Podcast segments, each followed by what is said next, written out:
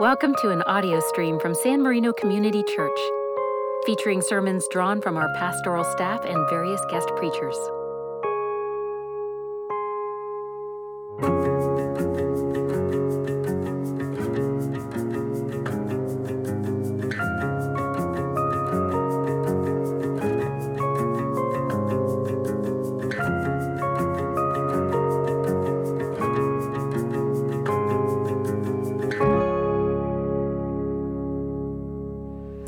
In the midst of a sermon series titled Summer Packing List.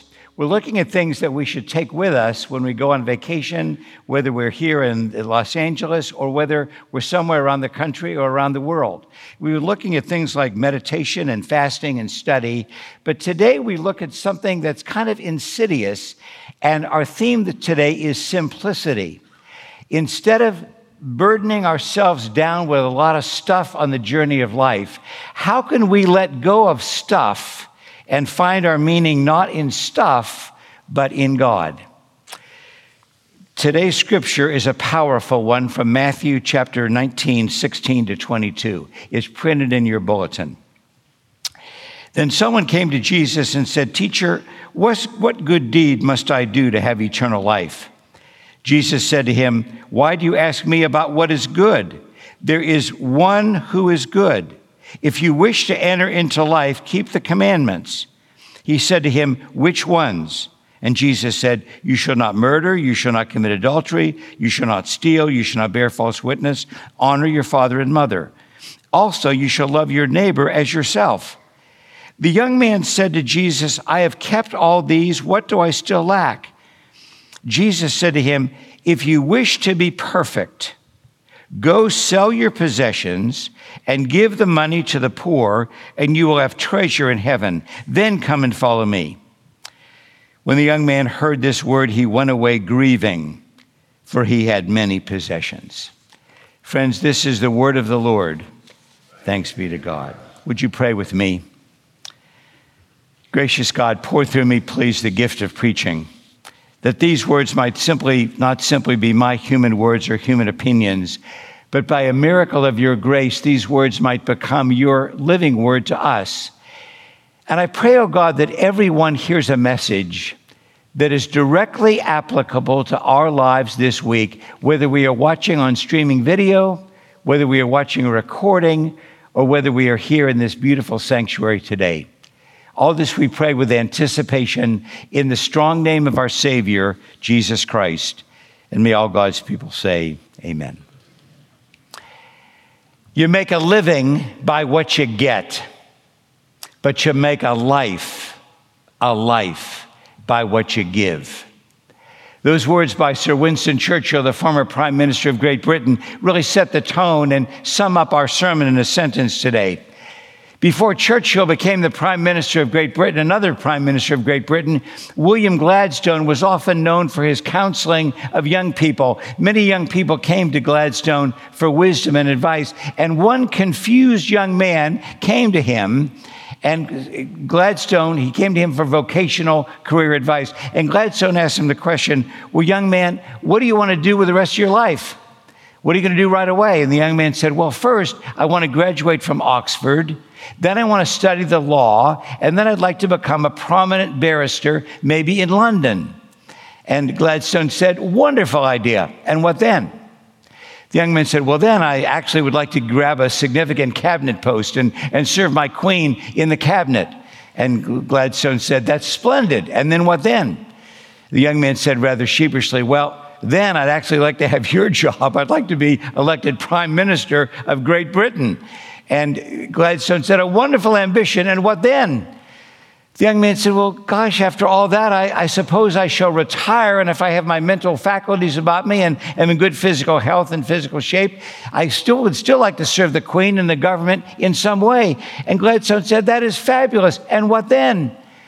And the young man said, Well, after all this, I, I suppose I shall die. And Gladstone said, And so you shall. And what then? The young man said, I've never thought about my death. I've never thought about life after death. And Gladstone said, Young man, if I could give you one bit of advice, Go home and start living your life with the end in mind. And when you do, you will get a greater perspective on living today. That's pretty good advice from a prime minister, isn't it? Living your life with the end in mind. How many of us are living our lives with the end in mind? When you do, you'll get a perspective, Gladstone said, on the way we should live our lives today. Well, like Prime Minister Gladstone, Jesus of Nazareth also had a conversation with a confused young man. This young man came to Jesus and he wanted to inherit eternal life. And the young man said, What good deed, notice that, what good deed must I do to inherit eternal life? And Jesus said, Well, why do you ask me about what is good? Notice Jesus often answered a question with another question. Well, why do you ask me about what is good? There's only one who is good. And I think what Jesus is really asking him is Do you realize that I am the Messiah? Do you realize that you are in the presence of God? There's only one who's good, and that's God. Do you realize you're in the presence of God? And then Jesus said, Well, if you want to receive life, then keep the commandments. And the young man said, Well, which commandments? And Jesus said, Well, you shall not kill, you shall not steal, you shall not bear false witness, don't commit adultery, honor your father and mother. And the young man said, All these I have kept. What then do I still lack? Now, this young man was kind of smug. You could even say he's a bit arrogant. I've kept all these since my youth, but actually, maybe he's just a good moral person. So Jesus is going to ask him another question. I think he's going to ask him, Well, let's, let's not notice all those commandments were about how you treat other people. I think Jesus is not going to ask him about his relationship with Almighty God, but instead of saying, Is God number one in your life? Jesus says to him, Well, let's see about the first commandment Thou shalt have no other gods before me. Does this young man have any other gods? So he says to him, What if you would go, sell all that you have, give to the poor, you'll have treasure in heaven, and then come and follow me? Now, here's the key to the story the young man went away sorrowful, bereft. The literal definition is he has nothing. He's totally bereft. He's so sad. He went away sorrowful, for his possessions were great. Notice in this story that the young man had many possessions, but he didn't own those possessions. He didn't possess those possessions. Those possessions possessed him. Do you know how they catch monkeys in Africa? Now, stick with me here. There's a sermon here somewhere. You know how they catch monkeys in Africa? They, they're climbing the trees, the monkeys are. They fill narrow necked bottles with colored marbles. The monkeys go down and they put their hand in the narrow neck bottles and they grab the colored marbles. They're fascinated with the colored marbles. They can't get enough to get a big bunch of the colored marbles. And then hunters come out of the woods and they can get them because these narrow neck bottles are heavy with all those marbles in them. And the, the monkeys have their hand on the marbles. But here's the interesting thing if they would just let go of the marbles, get their hand out of the bottle, they could run away and escape the hunters. But they're so attached to the marbles and they can't let them go. Do you see a sermon in there somewhere? We get so attached to our stuff that we can't let it go. And this is what happened to this young man. He was so attached to his stuff that he couldn't let it go. Today, on this 4th of July weekend, when so often we celebrate the United States of America and celebrate the, the American dream, I believe Jesus has a very simple message for us. Our possessions are not simply for us, our possessions are for others. Our possessions, the thing that God has given to us, we're to be a good steward of them, but our possessions actually are a platform for serving other people. And I think Jesus would put a flashing red light before all of us today and say, there's nothing wrong with possessions, actually. There's nothing wrong with materialism. There's nothing wrong with success. There's nothing wrong with money or wealth, actually. But there's a flashing red light here. But if you're not careful, materialism and money and possessions can define you rather than what you are doing with it. In other words, sometimes we're defined by what we have and what we do rather than who we are and whose we are. There are many successful, wealthy people who followed Jesus. One was Nicodemus. He was a Pharisee, a member of the Sanhedrin. He had lots of stuff, but he left it all. He followed Jesus. He became born again. And actually, Joseph of Arimathea followed Jesus. He was very wealthy. People think that he actually bought the tomb in which Jesus was, mar- was buried. And so he was a very wealthy person in that day. And actually, Zacchaeus was a wealthy tax collector. You remember the story in Luke 19? He's a wealthy tax collector. He'd been cheating the people, but he reoriented his life and his goods when he met Jesus. And he really gave all that up and gave a lot of money to the poor because he cared about Jesus, wanted to follow him. Many wealthy people have followed Jesus, but the danger is sometimes our stuff, our possessions can possess us instead of us using them as a way of serving God. So, what, what are you doing with your stuff? What am I doing with my stuff?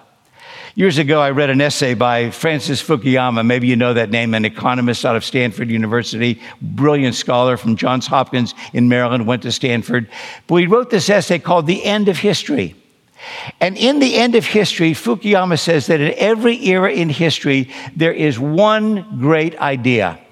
If, for example, in the Renaissance, in the 14th, 15th, and 16th centuries, the great idea had to do with classical art and literature. And people like Da Vinci and Michelangelo were characteristic of the Renaissance. It was an age, a wonderful age of classical art, literature, writing, and, and beautiful music. And then another great era was the Enlightenment.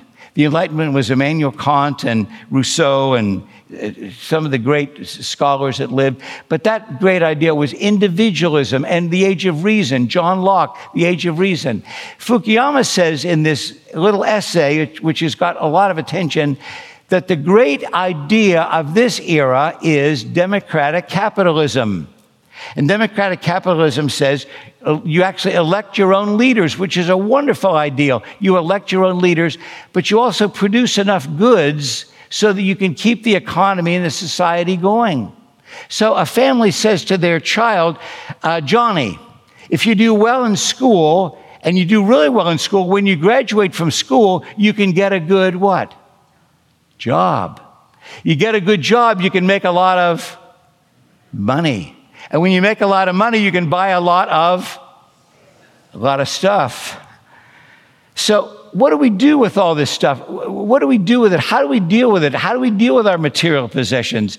See, to keep this economy going, we've got advertisers who try to convince us that we need more and more and more stuff. And there's many examples I could use of all the advertising that's going around the world today. But do you know the greatest advertisement, the most popular advertisement, the most effective adver- advertisement ever was one that was started in 1970 and they play it again over and over and over. They played it again in 1990. They revived it. They revived it in 2010. They revised it in 2020 on the 50th anniversary. It's an advertisement for a product that you all know. You all know it well. But the, the little jingle went, I'd like to teach the world to sing in perfect harmony. Don't worry, I'm not going to sing it. I'd like to teach the world to sing in perfect harmony. And what was that ad for? Coca Cola. Now, here's the thing they went to a hill, a mountaintop in Italy, and they got all these people from all over the world, and they came, and they were different colors and different races and different nationalities, and they all came together. One voice started, then it went to a second voice, the third voice, then by there's hundreds of singers singing in perfect harmony. I'd like to teach the world to sing in perfect harmony, but what they're selling is world peace. They're selling harmony. They're selling different racial ethnic groups coming together. They're, they're, they're they're selling unity amid diversity. And how do you sell that? Well, you buy Coca Cola, you drink Coca Cola. And then part of the version of the song says, I'd like to buy the world of Coke. And they went on with that one. And it went on year after year after year. It's a fabulous advertisement. But you see how sinister and subtle it is. If you drink something, or buy something or have something, you will be fulfilled. You'll bring world peace, you'll bring world harmony. Actually, that's really not the point, but the point is if you could just have more of that, of that thing, it would really fulfill you. And this is the origin of that word perfect. If you would be perfect, the word is teleos in Greek, Many of you know that, but the idea of it is completion, really.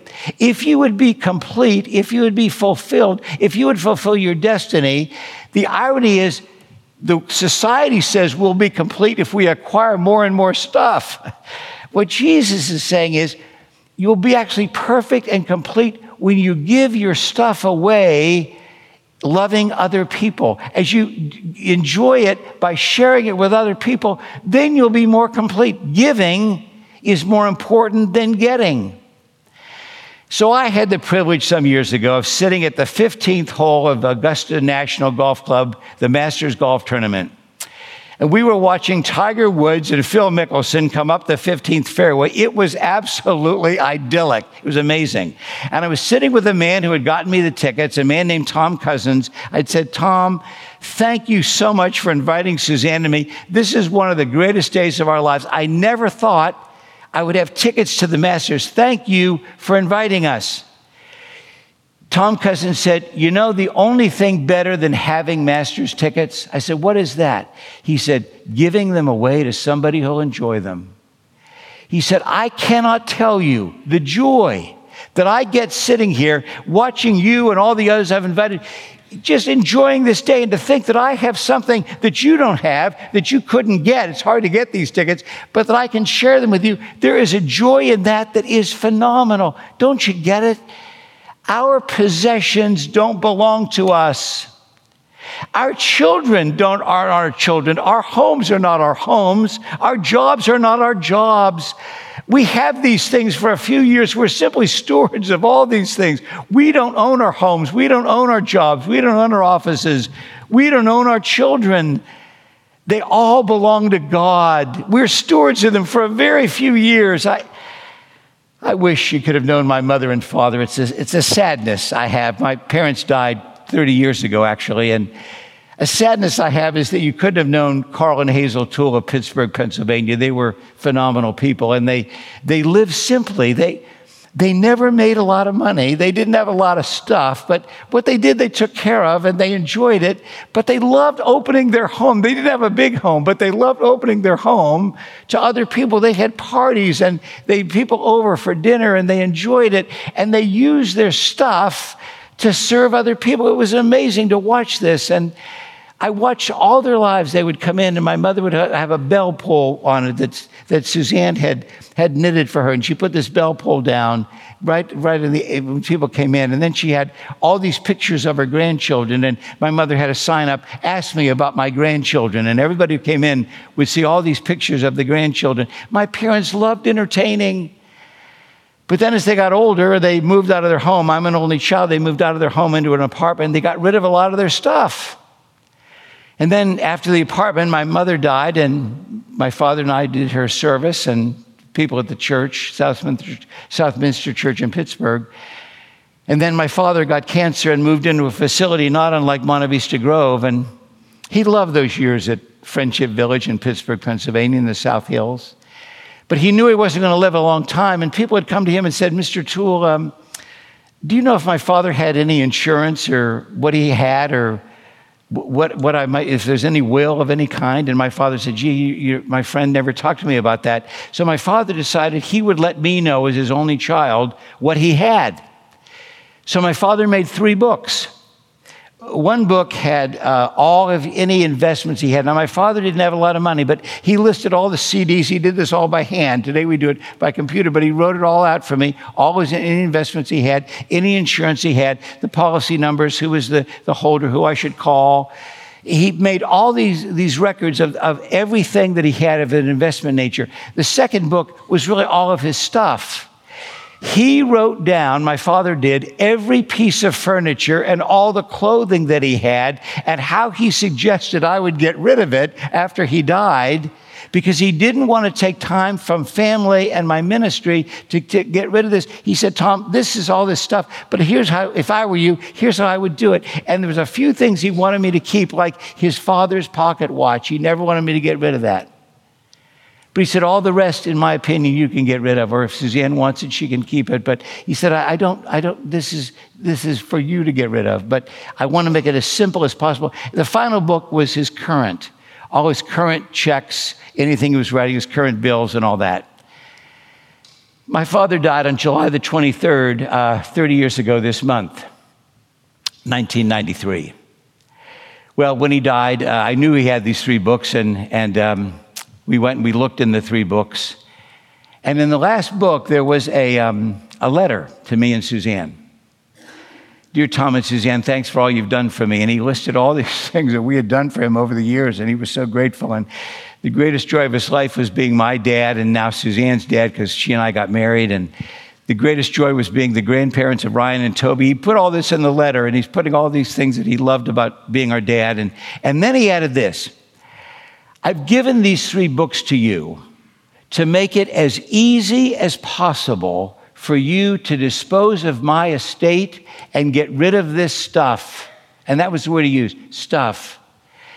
Because you've got a lot of people in the church depending on you, and they need you, and you need to be there for them.